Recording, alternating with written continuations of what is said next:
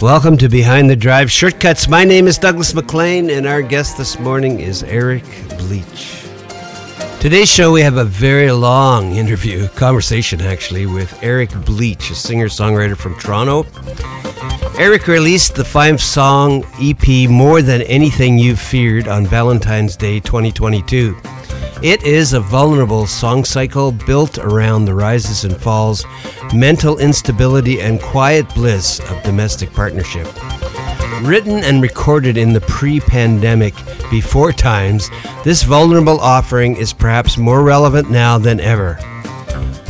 From a shared loss to personal triumphs, Bleach, intimate songwriting, is swathed at times in murky strings, familiar waltzes, and eerie soundscapes. The latter giving way to kaleidoscope waves of chiming glockenspiel, trumpet, fanfare, and lush swells of accordion, violin, and battered guitar. Eric is a prolific songwriter of many, many genres and styles, and we can only feature a few of them here.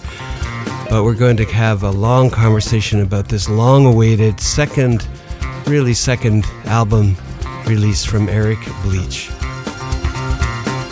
Let's sort of roll back and just sort of get a little bit of the genesis of the album because it was actually recorded, I think, uh, before the pandemic, right? Uh, It was, yeah. yeah, and uh, and w- can you walk us a little bit through the story of why it didn't get released, or what you were waiting to do, or uh, how you were feeling about it, or I mean, we talked about this before, but let's sort of catch up on it again. Yeah, I, I guess uh, it's got a lot of. Uh, I was I was talking to someone the other day, and they asked me how it felt to have the physical CD, and I, I said it felt like destroying a Horcrux, um, Yeah. which is a, a Harry Potter thing. Oh yeah. Um, yeah. I don't know Harry Potter, so It's uh, uh, it's like uh, it's sort of like a piece of a soul. right. Yeah. Um, yeah, it started uh, many years ago. I'm not even sure what year it would have been, but uh, I, I had a, a partner for many years who was a visual artist, and uh, in one of her uh, solo shows, she she she painted uh, all these um, portraits of us in, in these in this very like intense uh, style. It was very Oh, kind of emotional, and it was uh, this collection about uh, you know kind of living with someone and, and learning how to do that, and Yeah. going through you know deaths and losses and fights and and and those moments where it really brings you together and and she asked me to put together a, a small set to play at at one of the at one of the, uh, the on the final day of the show Right. and so my my band and I uh, put together a, a set, and and and Stella and I, that's, that's her name. She uh, collaborated. Uh, we we worked on the the set list together and picked songs of mine that felt like they really uh, were exploring the same things, and it was supposed to be like, you know, she was approaching it from a visual perspective, and I was approaching it from, you know, using words and and and, and music and and uh, and we we played it, and and it was a, a very cathartic thing. Uh, it's probably one of the most memorable kind of performances of, of you know probably top ten. Yeah, of being yeah. surrounded by, you know, like I was standing next to this piece, Right. Yeah. And I'm, you know, looking. I'm playing these songs, and I'm I'm looking at this, you know, man with these black hole eyes and this sort of, you know, and- and there's there's other ones where Yeah. it was like a little tiny man holding up like a giant woman, like Right. and like being crushed under all the weight, and um, yeah, it was it was really cathartic. But I I felt I felt like I wanted to. At the at the time, it became very important for me to make that into an album. I thought it was a really cohesive thing, and I try to have a kind of a theme to anything I put out, Mhm. and and I wanted to use that piece. Um, and uh, we were together for many years, and when our relationship ended, uh, it sort of uh, like I was gonna put it out then, and Right. And I I kind of had to take a step back and uh, rebuild my life, and and and she was very kind and generous, and and we we talked, and she said, "Are you still gonna use this piece?" And and I said, "Oh, well, you know, I mean, probably not." Right. And and and and she said, "I want you to use it. Like this is this is really the only true collaboration we ever did, and and and that was sort of Right.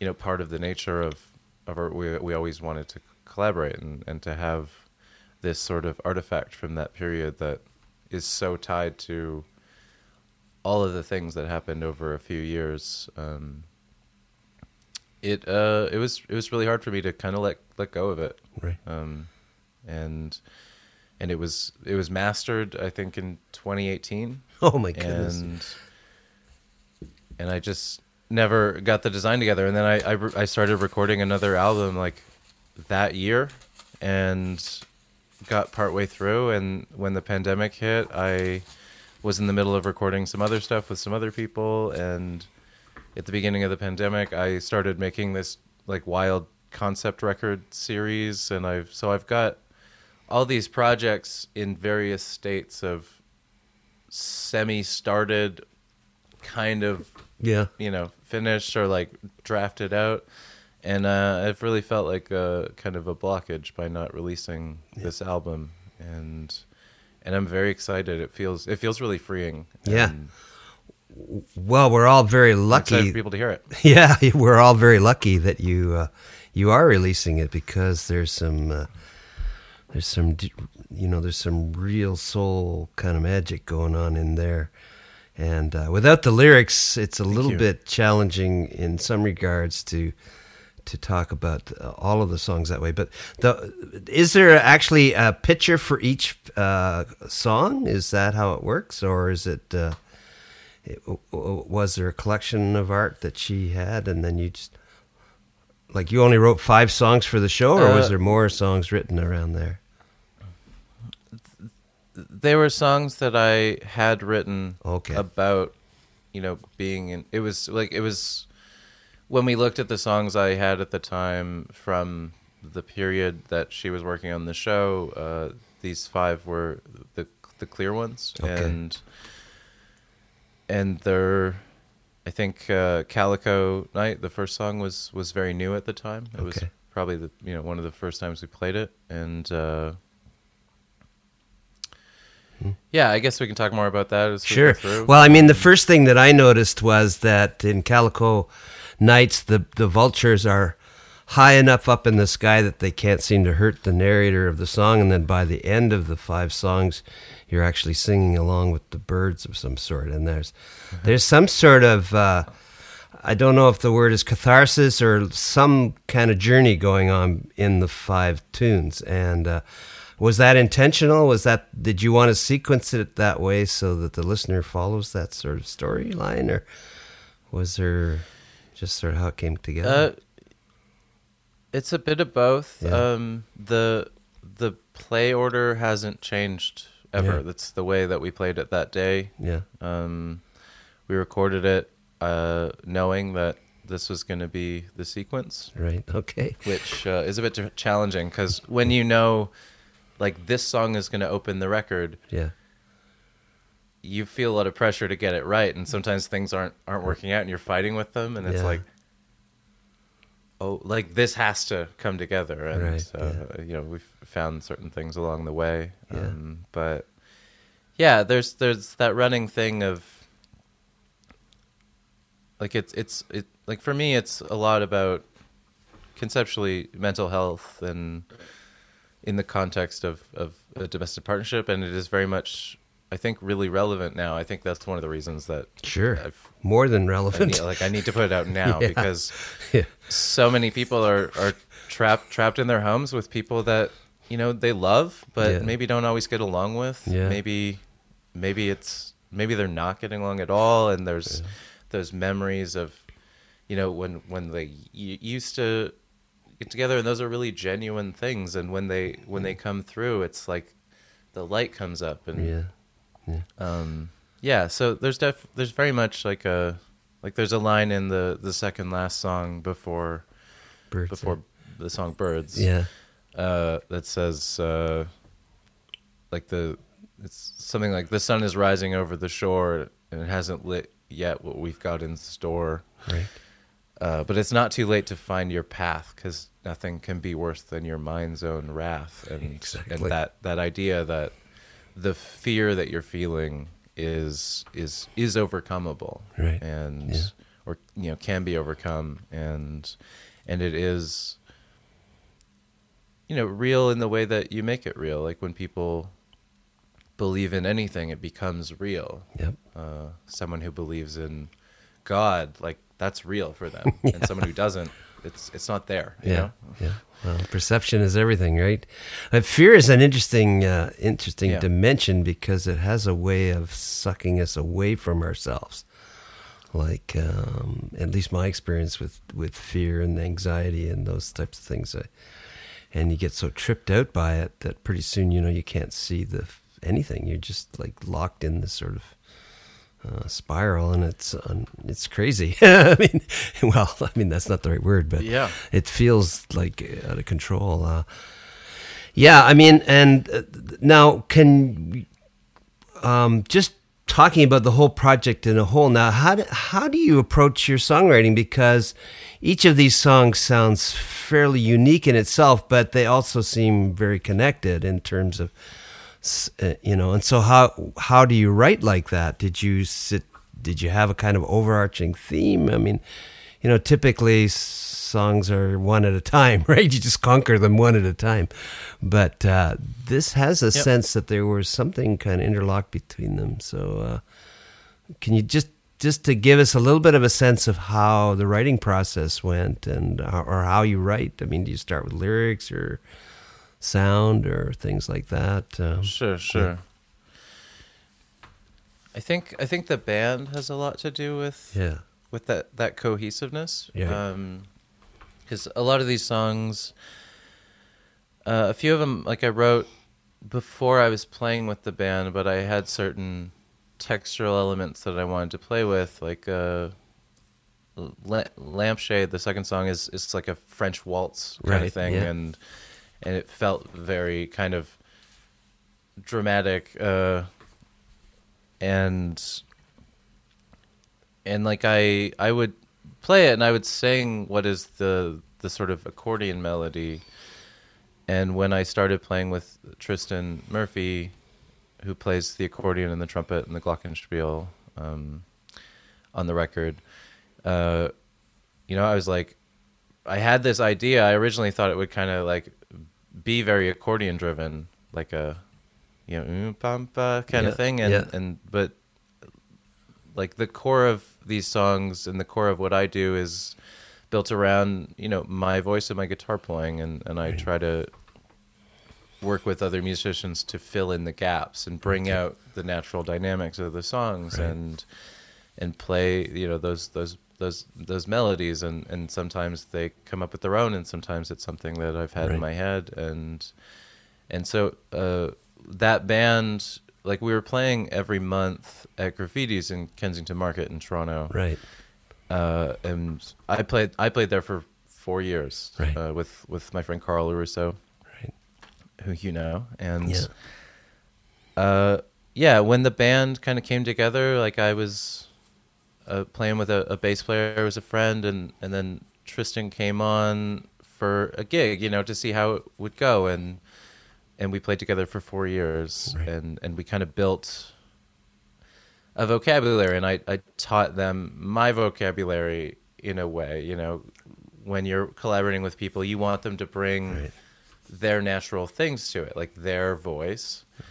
Uh, but you kind of you kind of have to shape it from the from the back. Like you you're like I'm to see where you're to go, and and then we'll finesse it, and I'll I'll try to guide you, Yeah. you know, where I can, and in the end, it's my song, and I don't want to sign up on something that's not to like Right. work for the song, and Right. and if it doesn't serve it, then then that's that's how it is. So these these particular songs, like they weren't written as a suite.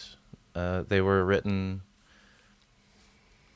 you know, over the course of uh, certain moments in uh, in that relationship, and you know, one of them was a like Lampshade. Uh, I wrote. The f- I always write a new song when I move into a new place, Right. and when uh, my partner and I at the time moved in together for the first time, and we we got a, a like a first floor of a house in uh, our little our little place, and I wrote I wrote Lampshade. That Right. was that was like a New Year's Eve song, and there's the the champagne and shattered glass thing in that is that that was you know that was a, a, a im- glimpse of that and and when when we a few years later moved into uh, where I currently live uh, not long after that I wrote Calico Right. um, looking out the window uh, at the sunset because uh, it's Yeah. sort of this northeast or northwest facing thing Right. and there's beautiful sunsets in the Yeah. summer and you know feeling uh, what I was feeling was dealing with a, a loss at the time that we were um, and and like that song like you asked me my process uh, Calico, I tried to write a song in the night, was crying and ugly, and, and nothing was working, and it was Right. it was stupid. Like it was like a cathartic moment, but I, I wasn't I wasn't creating anything Right. for anyone else. It was very much trying to process something that I wasn't ready to yet. I think, and then uh, in the I remember specifically in the morning, getting up and picking up my my Guitalele, Yeah. which is a small six string guitar, um, Yeah. and just playing around until I, I hit those chords, and Mm-hmm. and those chords felt really resonant in that moment, and and I like I love I love I love chords. I love kind of open chords, and and I think they really show you where the melody wants to go if you if you listen and and I I had two two lines written down in my notebook and it was uh, the strangers on this street tonight are bathing in the setting light Yeah. and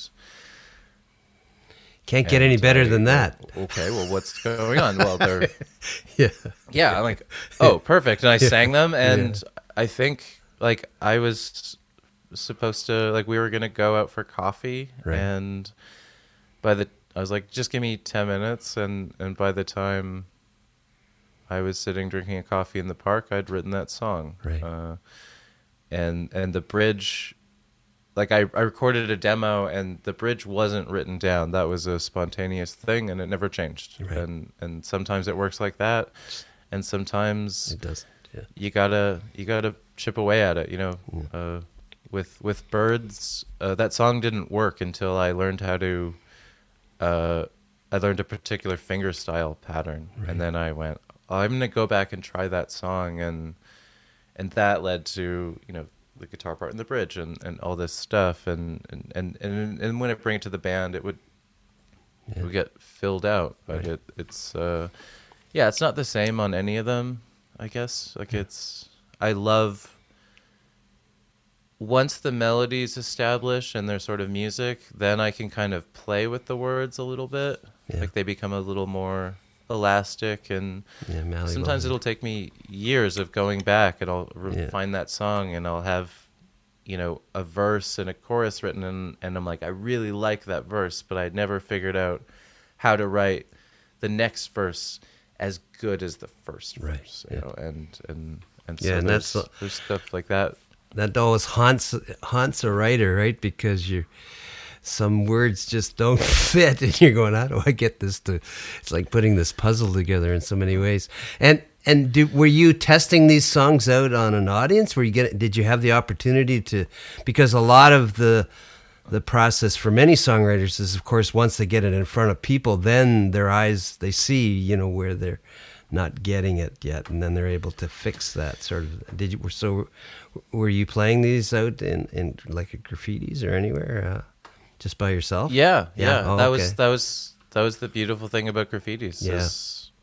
if I had a new song, I could play it, uh, even if it meant take telling the band to take five, uh, Yeah, yeah. or just throwing it at them and seeing what happened. Uh, and and that's a really powerful thing uh, to get. I think to get that audience feedback, uh, like it's really hard. I think right now, I think a lot of the the struggles that songwriters are having, not you know creating things, is is not getting that feedback. Yeah. Well, and of Um, because- course their livelihood and every other aspect of uh, it's Sure, so sure. troublesome. But Yeah.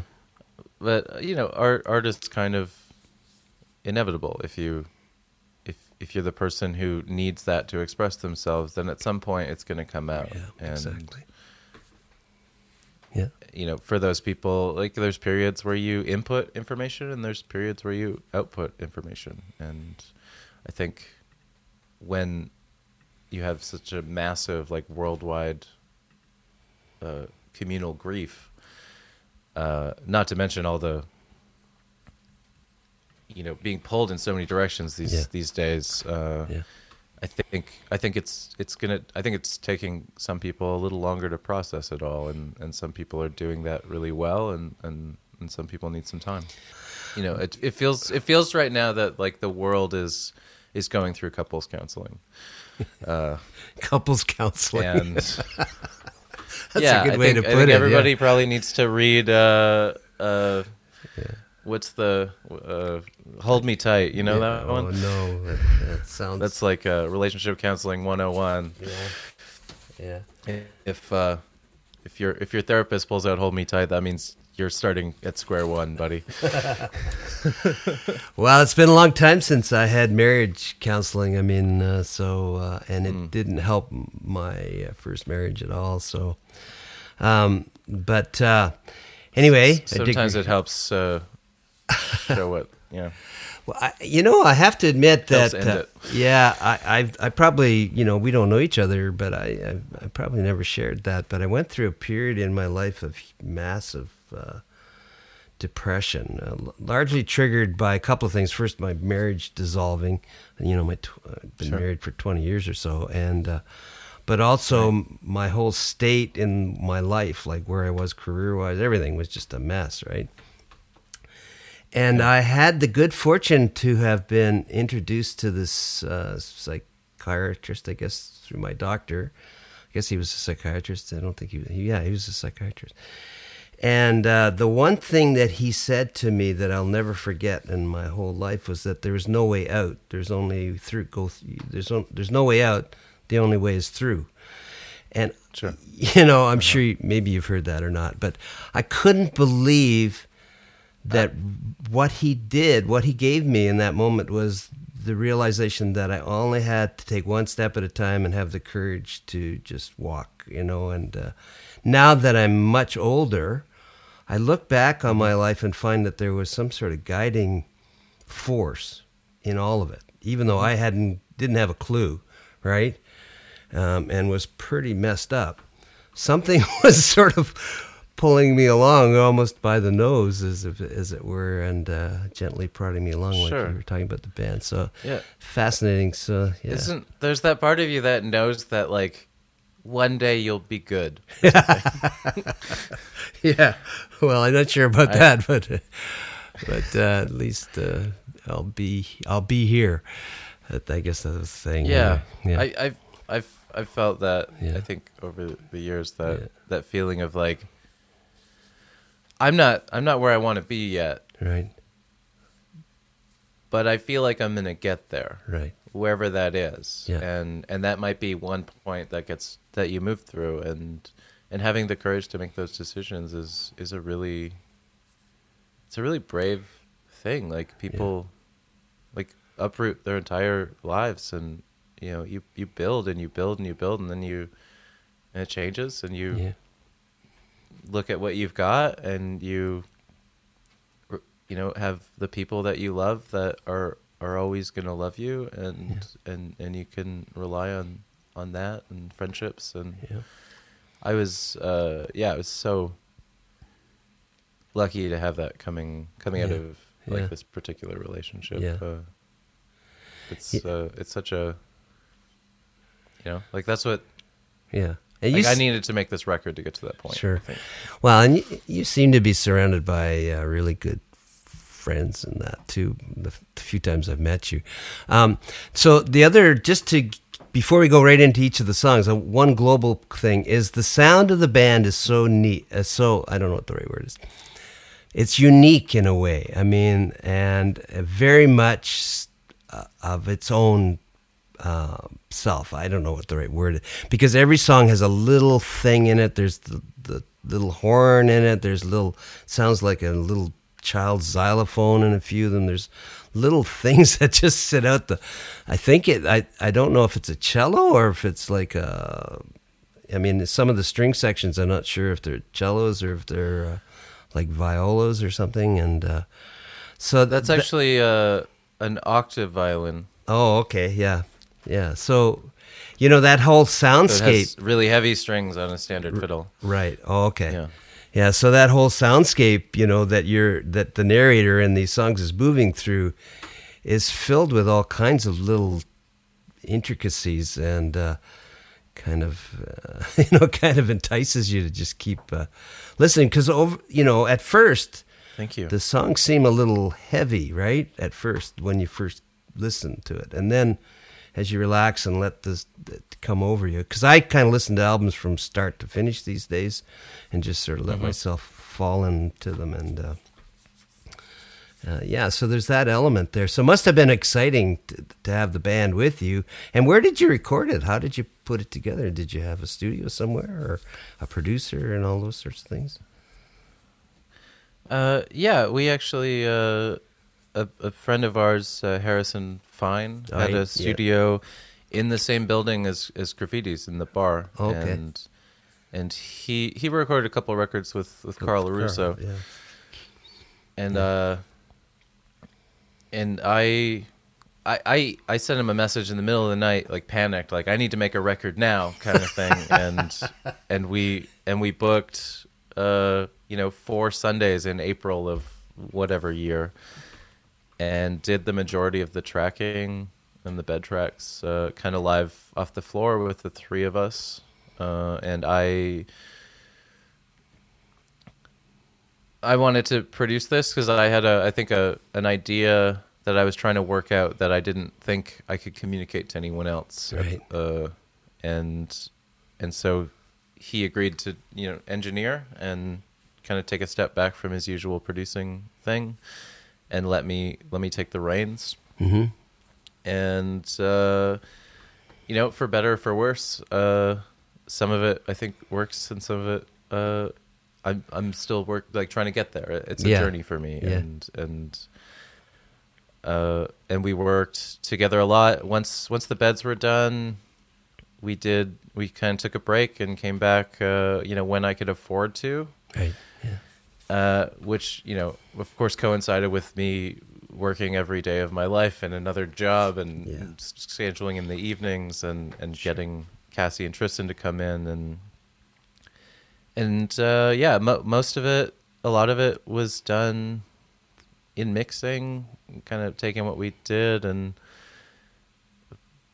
pulling stuff in and realizing we needed to add things in certain Yeah. places. But uh, it's at at at its core, it's uh, it's the three of us playing these songs uh, in a room, Yeah. and uh, and I but I wanted it to feel kind of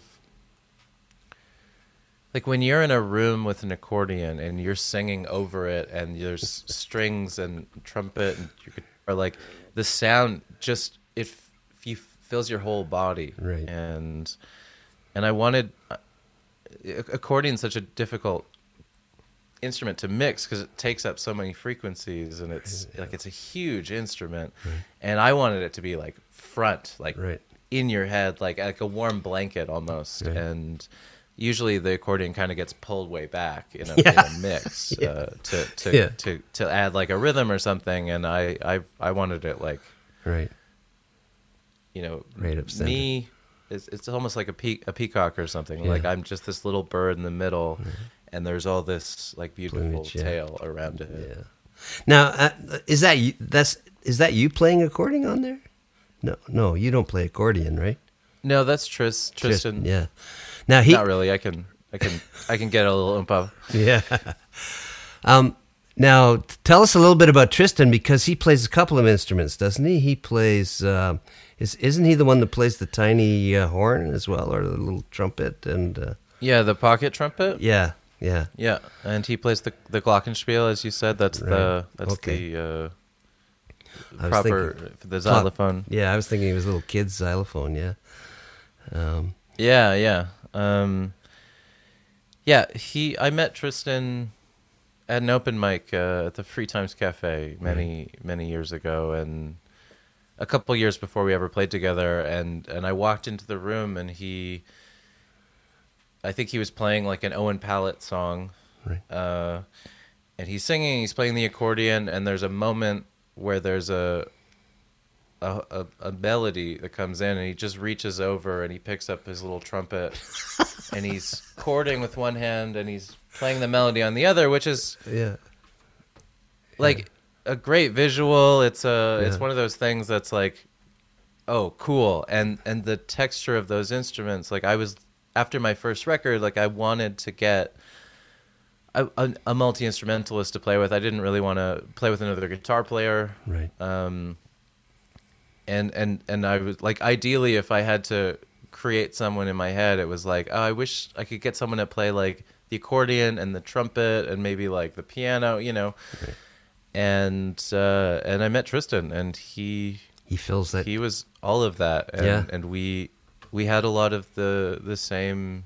We had a lot of overlap in what we loved and listened to, and a lot of sort of early two thousands like indie stuff and, and lo-fi, which uh, a lot of those bands had horns and accordions yeah. and, and and and stuff like that. Like I, I really I really dig those textures. Yeah. and the the accordion kind of becomes more of a a woodwind section in his hands. That's right too. Yeah, I never thought of it that way. Well, I mean, I just talked to a fellow from Vancouver who he was so proud of the fact that he had a Vancouver he had a, an accordion in one song, and uh, he was all excited about that. You know, he said, "Imagine having an accordion." But I think is the accordion in almost all of these songs? I can't recall exactly. I listened to them this morning, but uh, quite prevalent there. Um, but it's just uh, three of three of them, five, yeah, yeah, yeah. And that was the, the great thing too, because he played these other instruments. Like you don't want accordion in every song, right? no, I no, don't. no, Um, no. He he like when I would bring a song to him, he he would often sit there listening for at least the first half of the song, thinking like, what texture is gonna serve this? And I really liked that about him because a lot of a lot of instrument they'll start playing. They- Yeah. They do what they do and and he very much I think would listen to the song and think what what is best for this. And Yeah. I, I really appreciated that. Yeah, for sure. And well, and you have a very specific approach to the guitar too. I mean, because the way you use your uh, finger, your right hand, uh, your strumming hand, and your the, you kind of finger pick and almost uh, what is it? You Kind of strum? It's like a fl- It's almost like a. Oh, you know that uh, I can't remember that band. Just flailing, flailing in a way it seems, and uh, you know. I feel uh, like I'm flailing in everything I do. well, I didn't mean it that way, but you know, there's that term. Um, I can't remember what it's called anymore. Just went right out of my head. Yeah, but yeah, you have like clawhammer. yeah, clawhammer. Yeah, that's got a kind of that uh, very presence there, almost like the back ear. But that's not the only way you you attack the guitar either, right? You have other kind of methods. Your thumb and and you use a pick once in a while too. I think, right? Uh, I think I've seen you. Sometimes, Yeah. yeah. more so. I, I strictly didn't for a long time, and Yeah. I, I most of my strumming is done with my fingernail, right. which has a, a very different timbre. Yeah. and uh, sometimes it works and sometimes, it doesn't. I think uh, like I was a big uh, like growing up. I loved the Beatles and Paul McCartney, and when you when you listen when you watch him play like yesterday, he's sort of like picking and flicking and Yeah. and, and and doing like a his own kind of hybrid Right. style and um, I spent years just living in apartments where the walls were so thin I could hear the neighbors talking and Yeah. stuff, and so I was trying I was trying to play as quietly as possible, Right. Yeah. and and started like the pick was too loud, too bright, and I, I just would hold hold it close to me and feel the vibrations in my Right. chest and and then having to, and then having to play over the accordion like adapting those styles to to be louder Yeah. and uh, ha- learning how to have to like bellow like in Yeah. mo- most of the time I sing pretty quietly and it's a very intimate thing but Yeah. you know by by the end of birds I'm Yeah. That's- projecting and uh, and I like I learned how to do that with with that band because Yeah. otherwise they couldn't hear me at, at rehearsals and stuff you know Yeah. Well, I mean, that's particularly what I love about the five songs is that it does that to you. And the, and the the string, what's her? The, I've forgotten her name. Uh, that plays the violin on this. Cassie Norton Cassie. Yes, she's so extraordinary. I've uh, played a few of her tunes over the years, and yeah, she'd be a great one to talk to. Yeah. So, and have you? So, how have you have you managed to stay connected through the pandemic in terms of your ability to play together, or have you had any way to get together at all? uh, no not really No. um we uh yeah I think the band uh we, we've played together a couple times over the years but uh sort of over the course of making this like the those those guys had their own projects they wanted Sure. to work on Yeah, and uh and and that relationship uh you know like Sure. we've all kind of just done our own thing and Yeah. and Tristan was playing with Cassie for a while and uh, I I don't know if he still is but uh yeah the pen lost lost a lot of touch with a lot of people and uh you know I think there's so many relationships sort of contained in this record and and the the stuff that I've been working on since I've I've been having different ideas of sounds in my head and stuff Right, so uh it's you know uh, things things these go what they will and uh that's not to say that we, won't ever play these songs together or anything but uh yeah everyone's living their own lives and Sure, just trying to yeah. get through And- Um, but yeah. we we had a little we have a, a a group chat that we hadn't hadn't been active in a long time and Right. and we had a few back and forths over the last few weeks and I said hey I, I finally made this thing you know I haven't changed the design at all uh, it's uh it's coming out and uh tomorrow, if you yeah. want to be involved great if not like Yeah. I'll send you a copy you know Yeah. Uh, And the one final question about that bef- before we go right into the songs is holding on to a recording for that period of time. It must have been very, very tempting to um, want to reconstruct or redesign or poke at it or something. And uh, how did you manage to avoid that? Because that would have been a pitfall because you would have lost something, I think, very, very powerful there. Um, so how did you manage to resist? yeah. you know i had moments where i because i i had uh like over the years i've i've sent like i've talked about it Sure. And, like it's gonna come out in the fall it's gonna Yeah. come out in the Yeah. spring it's gonna come out in the fall like it was just a cycle for several years of me saying this and occasionally i'd meet someone uh and i'd say well i mean you can hear it like i have it in a dropbox like Yeah, uh, yeah. i had a Yeah. I had like the five songs separately, and I had a like a 23 minute MP3 master that Right. uh, that Peter Moore, the mastering engineer, had sent me Right. just to hear it all Sequence tied together because like they it does flow like Right. there there is sort of transitions in there Yeah. and and I would send that to people and and it's like it is one cohesive piece. I'm not going to send you individual tracks. Like Right. here's the record. It's Yeah. 23 minutes. Uh, if you want to listen to it, great. If you don't, Yeah, fine. yeah. Um, and and I got a lot of uh, like really nice feedback over the years, and uh, and occasionally someone would say something like, "Oh, what you changed this one thing," and I was like, "Oh yeah, that would be cool," you know. And I, I, I, you know, I had I was so tempted, but like Harrison doesn't even have that studio anymore. Right. Like, uh, the mixing process was so elaborate that uh, Yeah. like to, to to to break it apart just wouldn't it wouldn't work at all. Yeah. Um, Well, that's good. and and it would lose all that and and, and Yeah. you know like it's very much a record of of it's the time. And- yeah, in the moment, and it's caught that too. I mean, that's that's the beauty of it. I mean, uh, th- that those are those kinds of albums. You know, they just get uh, they sort of live forever in a way.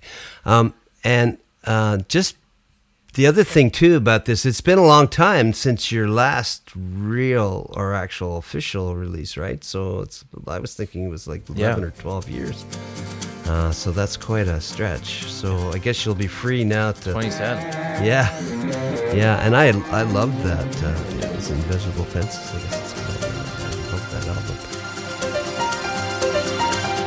You are listening to Behind the Drive Shortcuts. My name is Douglas McLean, and we're in conversation with Eric Bleach about his brand new album, More Than Anything You've Feared.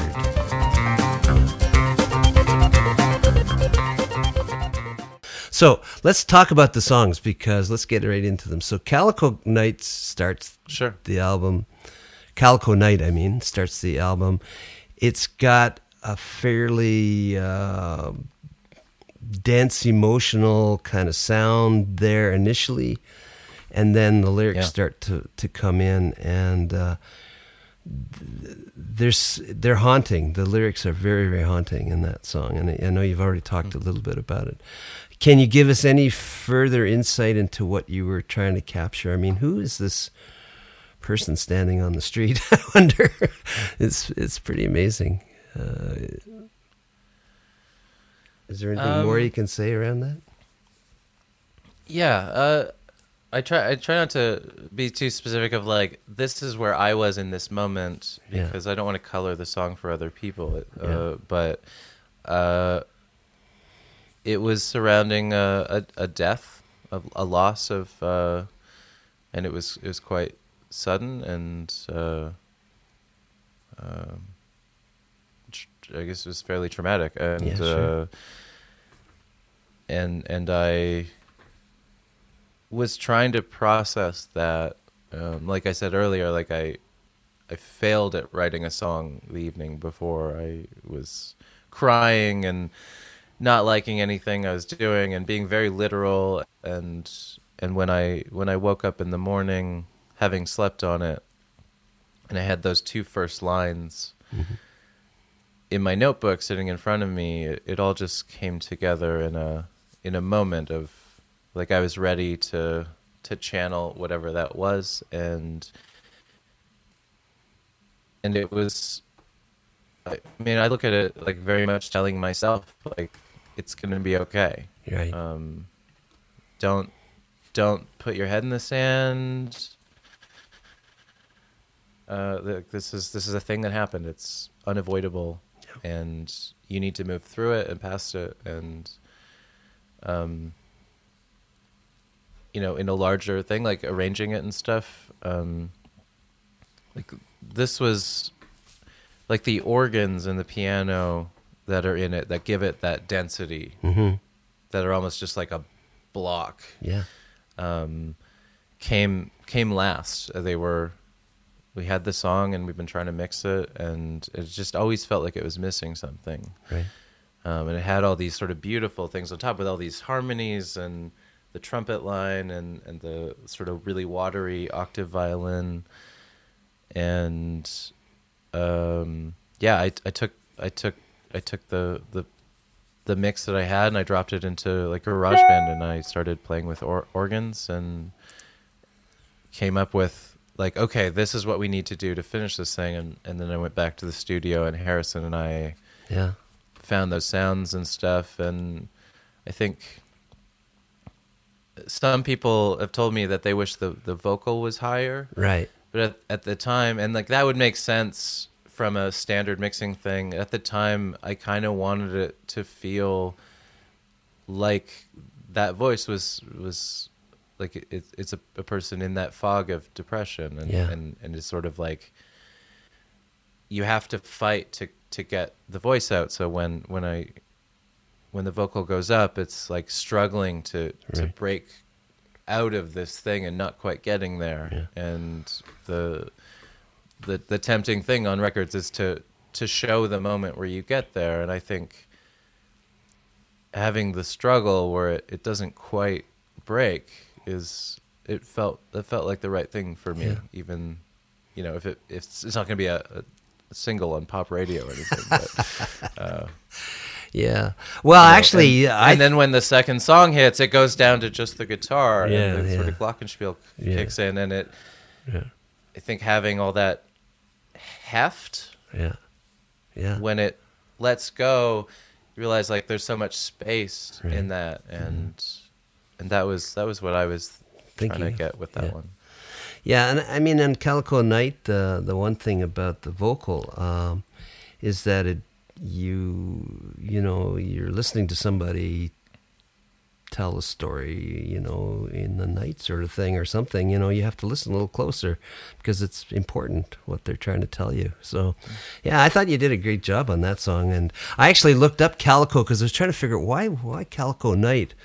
And I came across this incredible set of paintings of called Calico Really? Shades or something. Yeah. And they're like all kind of different kinds of almost like, almost like paint just flowing everywhere. Anyway, kind of. Then I thought, oh, okay, now I kind of get because at first I was thinking like, um, you know, almost like a dress or something or something. I couldn't quite get the image in my head, and then uh, after that, I, and all of a sudden it started to make sense to me. Now, lampshade. Uh, yeah, that Sorry. I can I can address that if you Yeah, want. Uh, sure. that that was uh, like that was an image that stayed in my head from from the evening. It, like the the sky. I get I get really great sunsets from my apartment. Right. Um, and and it was kind of cloudy, and it was starting to like the sun had probably just gone down, and there was spots of like red and orange and spots of darker, and it, it like this guy reminded me of uh, of like a calico pattern on right. a cat. Yeah, okay. And and that was, uh, and that that and that connected to something that was also part of all this. So Yeah. um, Well, it's a great yeah, image. I guess. Yeah, I think uh, I think if when people listen to it more carefully, I love I love that you connected it to a painting. That's Yeah. that's really Yeah. You know fitting with this. Well, it seemed uh, just the the mood of the whole tune seemed very much like that to me, um, and it seems like an important piece to me, Eric. So I wanted to listen to it carefully, and uh, you know, I've been trying to really Sure. dig into this. I've, Lampshade, of course, I've I've you introduced Lampshade as a kind of video many years ago, and I, that I'm still struck by that little image of like what I can't. I think you sh- sent out that as a little.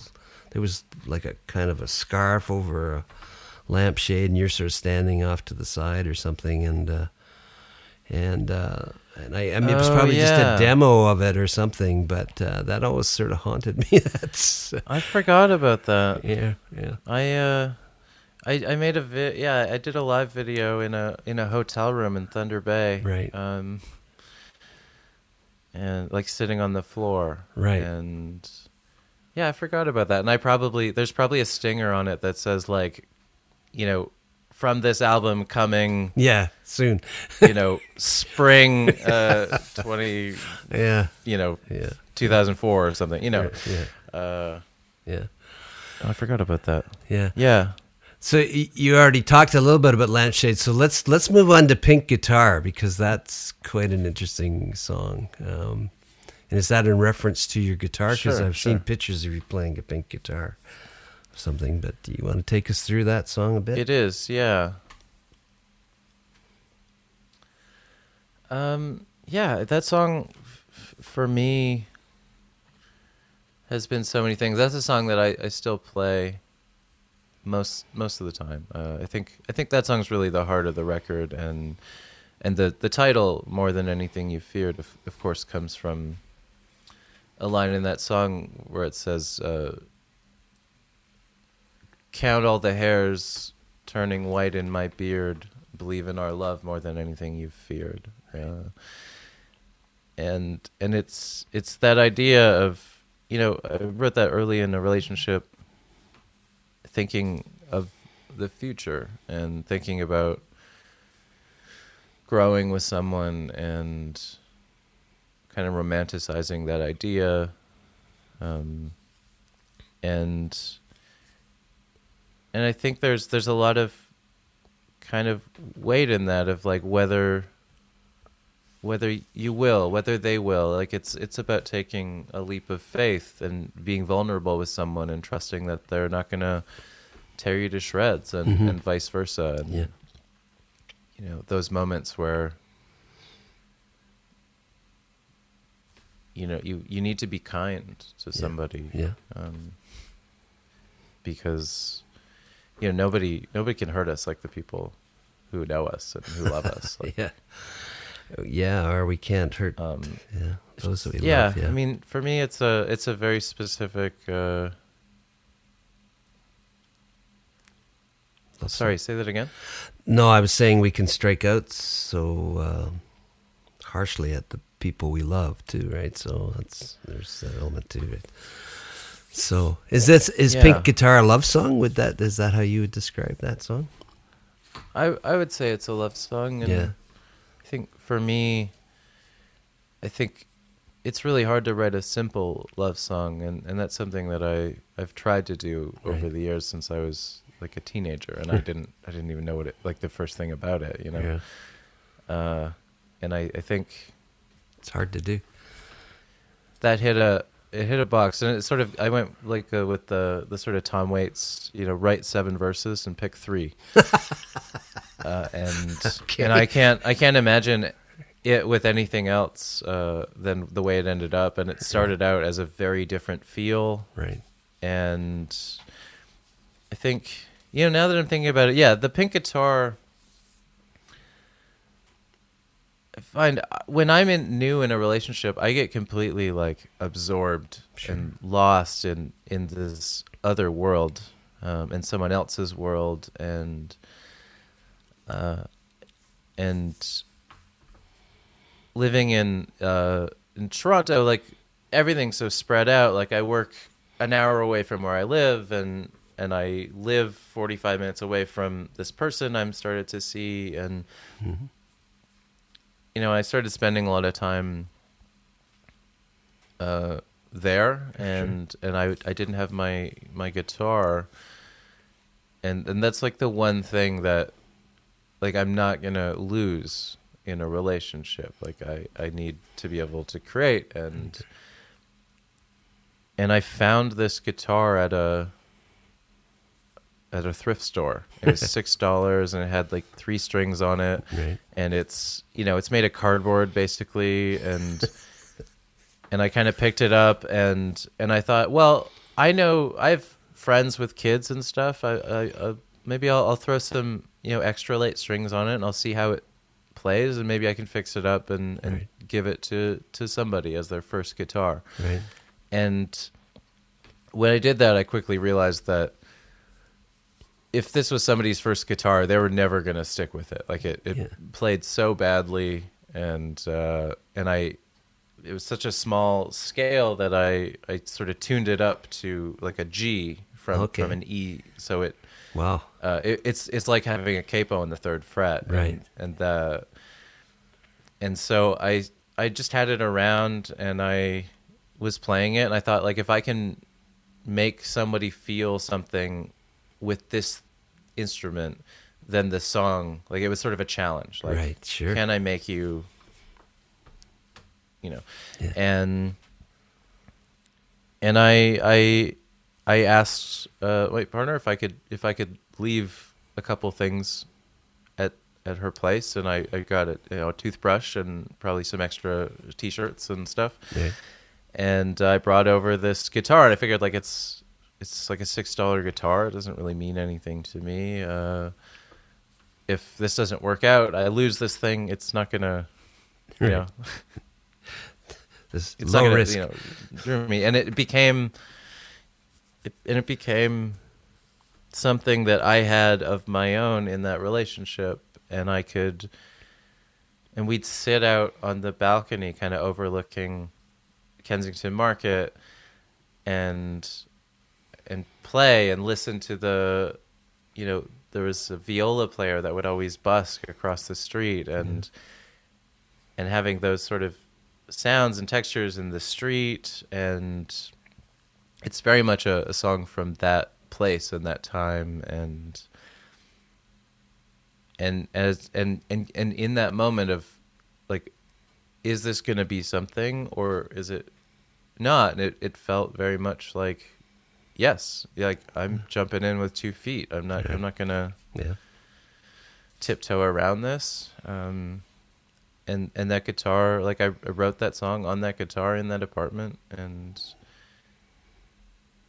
and it it, it reconnected with something because i've been trying to Right. i've been trying to write in a different style i think for a long time and i think a lot of people and would say that like i am best at a campfire at four in the morning when it's quiet and and everybody's like in that space, Space, yeah. and and and it felt like a, a song that lived in in that. Yeah. like there's sort of And that's truly it's the quiet and uh and and then and then with the the band you know we created this like big you know swell. Like it's uh I, I think a lot in terms of movie scores and i, I love Right. like Jon Brion and Right. uh different film composers and the way that they're able to manipulate the emotions and uh Sure. yeah the the moment in that song where it kind of just like blooms yeah, uh yeah, I, I love you know um, yeah. Oh, that's great. Um, and and of course that's the you know when you talk about the late hour campfire songs, those are when the real magic hits. But the times I've seen you in concert, which haven't been that many, but uh, you, you have a very strong stage presence, in, in my humble estimation, and I find that you always, well, in my case, I was always drawn to where you were taking me as a listener, so I always appreciated that. So, and that was not at four in the morning; it was like around eight o'clock at night. So I can't say for sure. yeah, Sure. Uh, That I mean that's the other like I I love a, a, a yeah I I just love I love connecting with people. Yeah, that's that's that's why yeah, you know I I make music for myself to understand myself, but being able to connect with other people is yeah. Well, like that's it's not easy, especially like we were talking about earlier. Like right now, it's it's amazing what the things that trigger other people have become. Right. Um, Yeah. And and something that would have felt very innocuous a few years ago is like, oh, I I can't disclose this thing about how I feel, otherwise. Yeah, I'm inviting like a Oh yeah, there's a pa- yeah. Just- You'll be jumped. I mean, everywhere you turn, there's. It seems like there's just like a pack of wolves waiting to eat you alive. You know, if you dare. Uh, uh, yeah, there's we're. It's really brittle. Everything's very brittle, and I'm not sure. Uh, we already chatted about that a bit, but it's very disconcerting. Uh, Yeah, and there's a there's a line in, in Calico that's something I can't remember it right now. It's some, something like you know everybody's tell you you got to take a side. It's like Yeah. what side are you on? What side are you on? Yeah. Um, Yeah. And, and of course, we're all on I, like I look back to the we're all on the same sorry, side yeah, I look- anyway. I look, back to the sort of folk folk revival in the '60s. and yeah. Yeah. I guess I I just like I feel like books you never read of the album. I think it's like it. It's one of those songs that probably shouldn't work. It's you know it's seven minutes and it's two chords and it's a series of images and I I think when I when I listen back like in those moments when you're creating something you you maybe you start to doubt yourself and maybe certain things aren't coming together and that song is out of everything like the most live um thing of the the band and I and and and these eerie you know soundscapes happening. Like Tristan was bowing the glockenspiel and and Cassie was playing these harmonics. And um I think yeah, I guess that that song for me is just it's really special. And it very well could have been one of those songs that got lost um, because of uh, like it was kind of a fight to keep that song alive. Yeah, Um, yeah. When you write that kind of song in the context of a relationship, uh, it doesn't make the other person feel good. You know.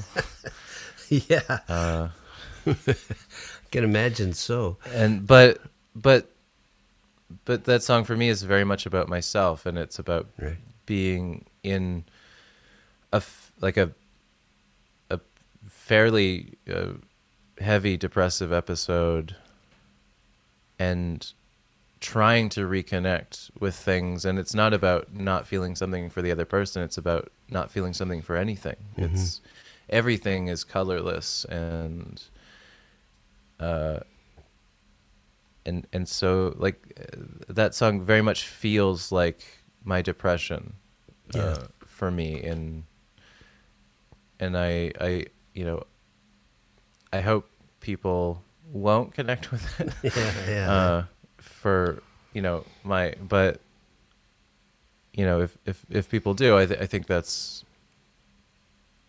you know that that's a song for some people right.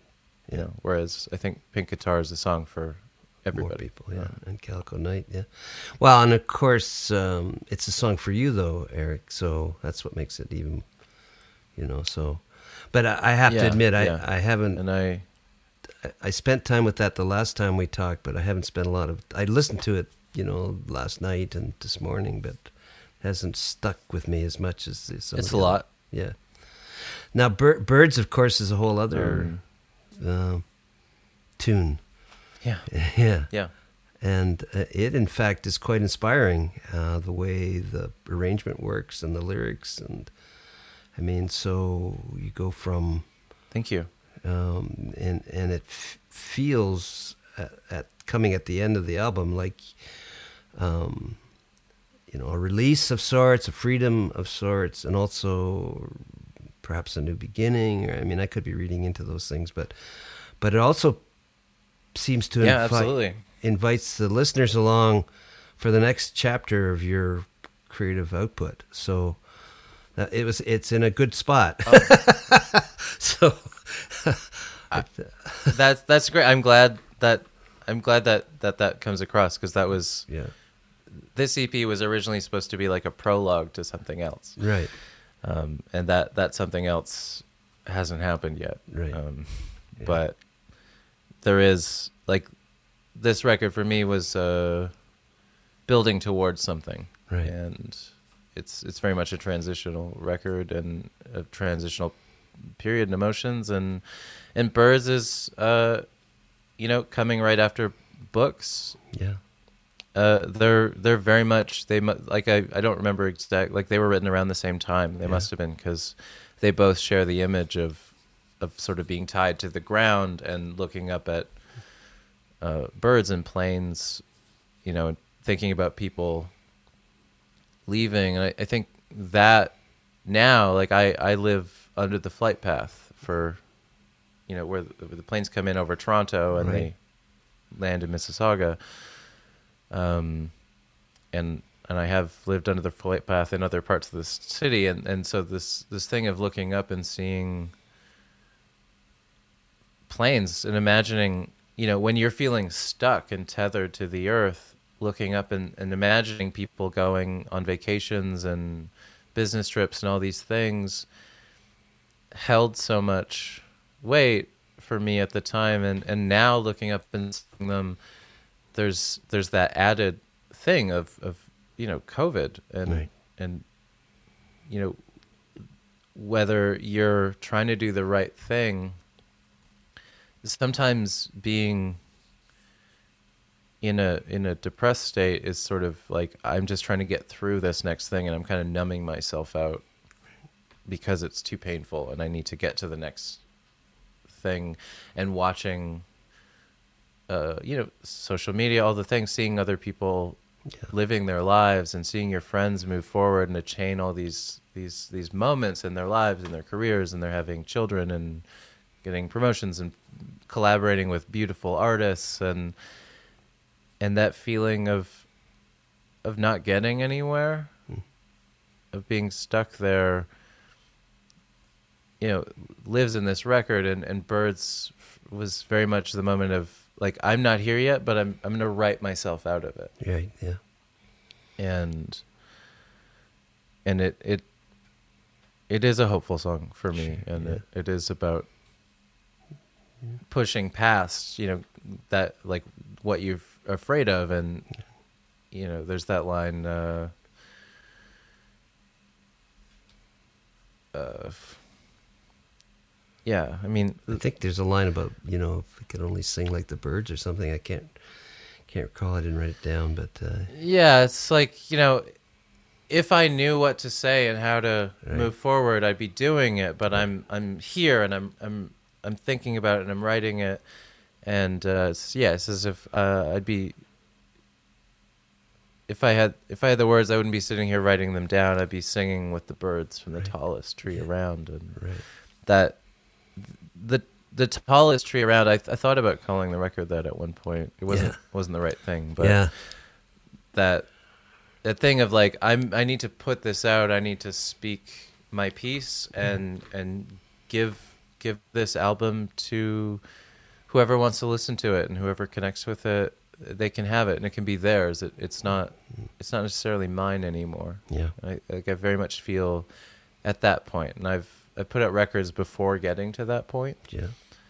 and it's a, a complicated thing, and and I I very much like I feel I feel so proud and, of this thing and at peace, and and I love that it exists as an artifact of that time, and I love that mm. Other people are going to get to hear it and and go through their own journey and and and some will connect and some won't and and that's that's how it goes and Yeah. And and it'll be in the world. and that's that's fine that's Yeah. that's what a record is Yeah.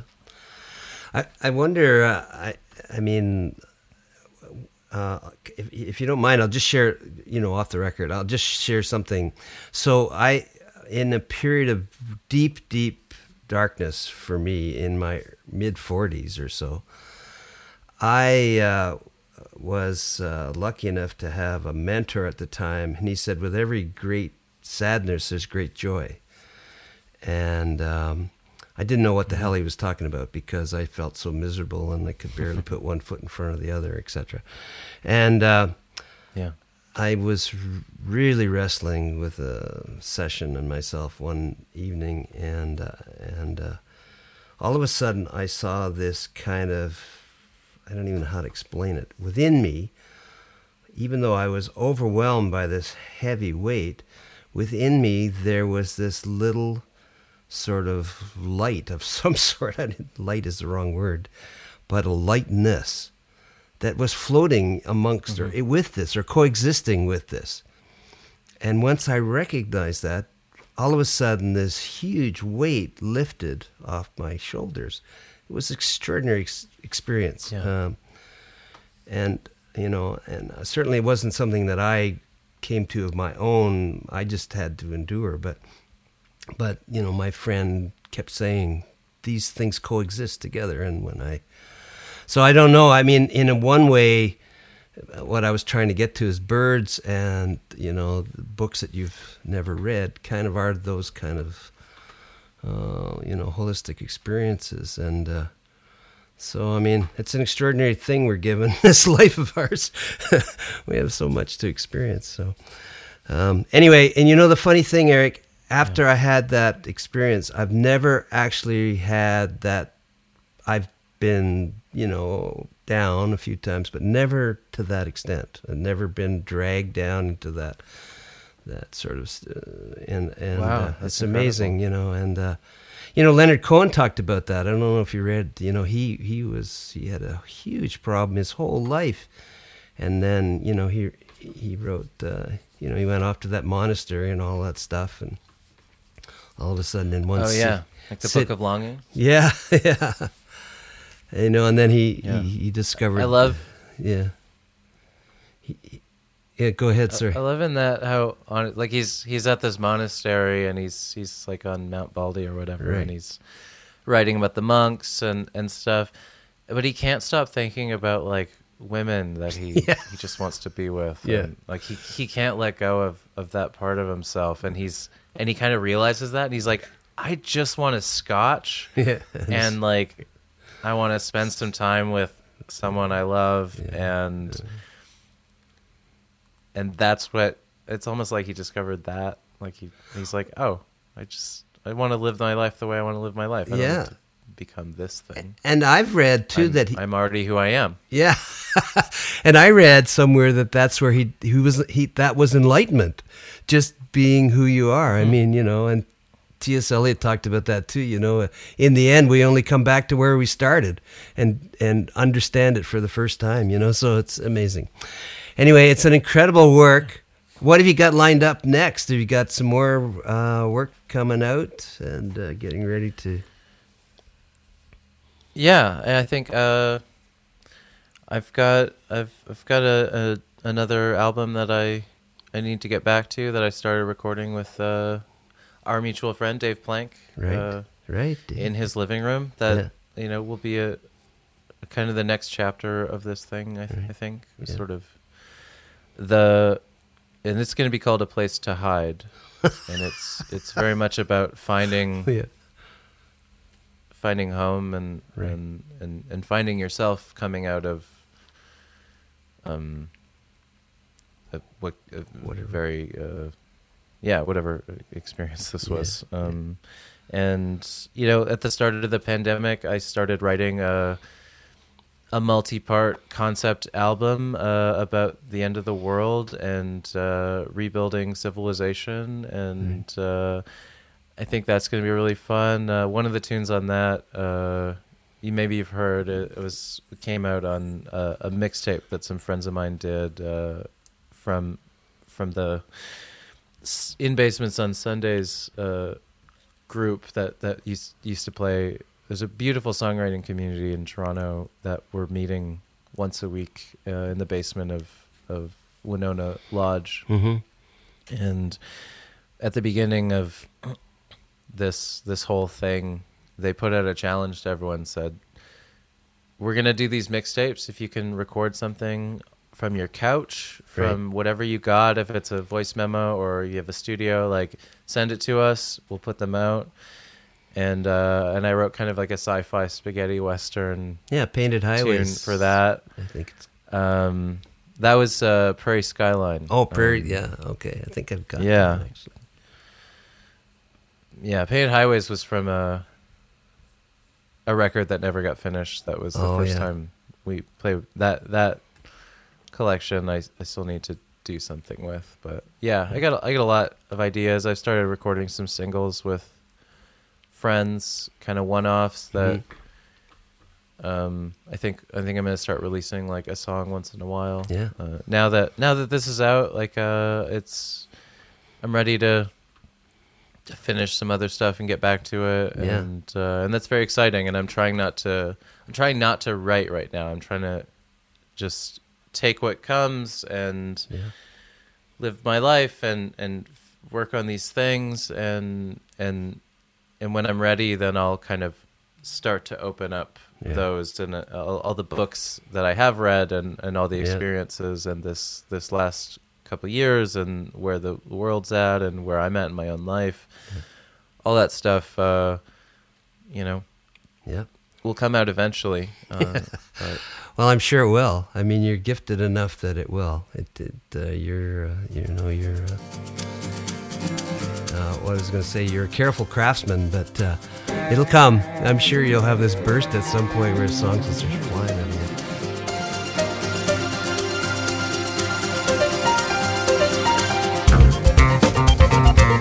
You've been listening to Behind the Drive Shortcuts. My name is Douglas McLean. Our guest was Eric Bleach in conversation about his new album, More Than Anything You Feared. Thanks for listening.